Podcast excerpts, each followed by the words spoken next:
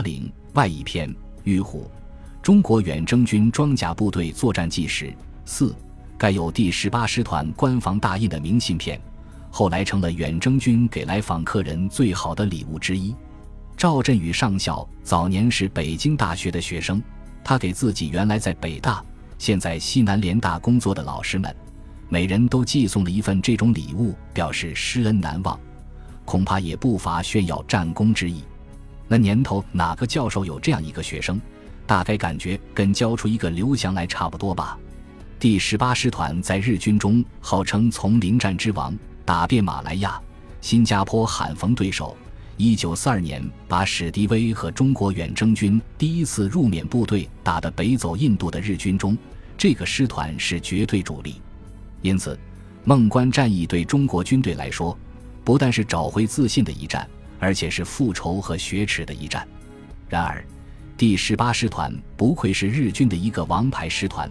尽管遭到重大损失，但一路撤退仍然节节抵抗。哪怕是负伤的残兵也各自为战，拼命阻止远征军前进的步伐。而日军缅甸方面军也很理解这个师团的重要性，先后为他补充官兵达十五次之多，以至于日本投降的时候，第十八师团很多部队里已经一个原来的军官都没有了。日军的这种拖延战术，是为了让其师团主力在得到补充后，能够集中兵力固守瓦鲁班以东的尖部山。以保持河谷东半部，特别是孟拱和加麦两大要点。孟拱是胡康孟拱河谷的出口，日军第十八师团的补给基地，缅北铁路由此经过，地位重要。若能攻占孟拱，日军在缅北的第三十三军将被拦腰斩成两段。三月十四日，远征军发动孟拱战役，试图打通整个胡康孟拱河谷。装甲兵团奉命配合新二十二师正面进攻日军坚守的尖部山要隘。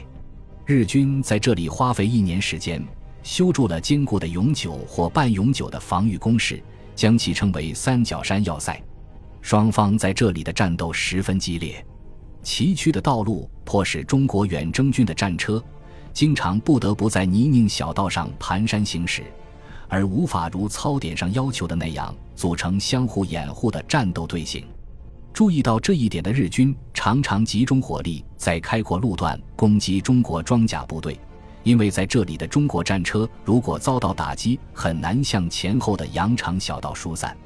除此之外，日军不断设置鬼雷，在路面上伐倒大树，试图卡住坦克的履带，甚至焚烧坦克即将经过的丛林。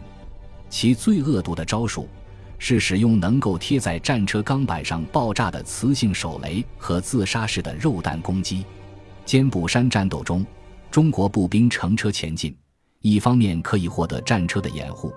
一方面也可以帮助视野不良的战车提前发现来袭的日军。在这样的阻击下，坚布山山口一战中，装甲兵团先后有八辆战车被毁，大部分受创于磁性手雷和地雷。日军此战也付出重大代价，第五十五联队第二大队大队长管韦少佐阵亡，被迫放弃阵地后撤。当时在缅甸采访的中国著名摄影记者王晓婷，在杰布山口也亲身遇险。当时他正在采访美军梅支队的 Q 戴维德，忽然看到几名日军从路边树丛中钻了出来。不顾一切地扑向正在路中间的一辆 M 三 A 三战车，这些日军每人身上绑着六块苦味酸炸药，贴上中国坦克就拉响炸药，把自己炸成碎片，也炸穿坦克的装甲。王小婷曾以拍摄上海南站日军空袭下的儿童而著称，但在坚布山口没有拍下哪怕一张照片，可见当时战事之紧张，坚不容发。不过。中国人的聪明可算没得说，很快就找到了对策。李九龄回忆，第一营曾被日军的磁性雷摧毁了两辆坦克，几天没敢出击。但他们最终想出了办法，专门赶制了一种铁丝网，离坦克钢板十厘米架空，焊接在装甲表面。日军的磁性雷和肉弹攻击因此无法直接贴在钢板上爆炸，威力锐减，就此失去作用。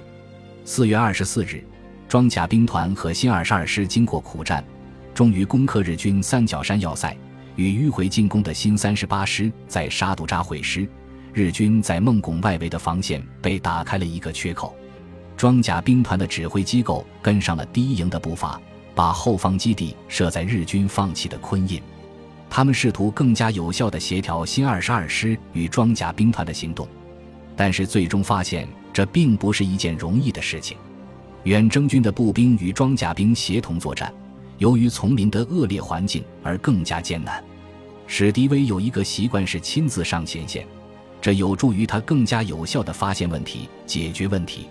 克劳福德曾在前线见到深入一线的史迪威。当时日军一部携带火炮正在转移，史迪威发现后命令一支中国部队前去截击。不幸的是，还不够熟悉坦克作战特点的中国装甲部队与步兵配合迟缓，让日军脱网而逃。为此，史迪威与布朗谈话。要求他建立一支美式纯装甲突击部队。远征军总指挥史迪威，一个在高级将领圈子里绰号“醋性子乔”的暴脾气老军人，却因为嫉恶如仇和平易近人，身为普通中国士兵所爱戴。布朗是一个雷厉风行的高级军官，在他和中方军官的合作努力下，一支全新的部队诞生了。一九四四年四月十九日。十二辆 M4A4 谢尔曼坦克到达前线，划归第一营指挥。布朗和赵振宇挑选战士，用这十二辆战车组成了一个中型战车突击队，专门作为冲击日军阵线的拳头部队。这些战车中五辆由美军驾驶，七辆由中国军人驾驶，指挥官是理查德·多兰中尉。美军官兵大多数也对这种车辆不熟悉，只好一面自己学习。一面教授中国战友谢尔曼坦克的使用方法，其六缸克莱斯勒引擎的同步工作尤其是一个难点。四月下旬，雨季再次来临，部件和弹药补给有些困难。但理查德中尉回忆，坦克部队的油料从来没有短缺过，同时供应充足的还有七十五毫米和三十七毫米炮弹，这大大加快了中国战车兵的训练速度。谢尔曼坦克后来也装备远征军其他部队。这张照片上的 M4A4 坦克侧面有一个白色三角标志，表示它是远征军战车第一营第二连的车辆。至于车身上装饰性女郎图案吗？那可就没法判断是美国佬的作品还是中国兵效仿的了。这支突击部队火力和防御都堪称一流。原美军顾问法利回忆。他觉得自己被挑选到谢尔曼坦克部队是一种运气，因为谢尔曼厚实的装甲让人有足够的安全感。法利曾检查了一辆被俘的日军坦克，得出结论：日军战车的防御根本无法和谢尔曼相比。估计所谓被俘的日军坦克是日军第十四坦克联队使用的九五式轻型坦克。日军在尖部山曾将这种坦克放置在两堵土墙之间，组织防御作战，但面对中国军队凶猛的炮火，这种做法全然无济于事。实际上，由于日军的战术思想是用战车伴随步兵提供火力支援，一般不进行战车之间的对战，因此其参战的装甲车辆多毁于远征军的炮火和步兵火力，双方战车之间的战斗不多。法力承认，在这条战线上，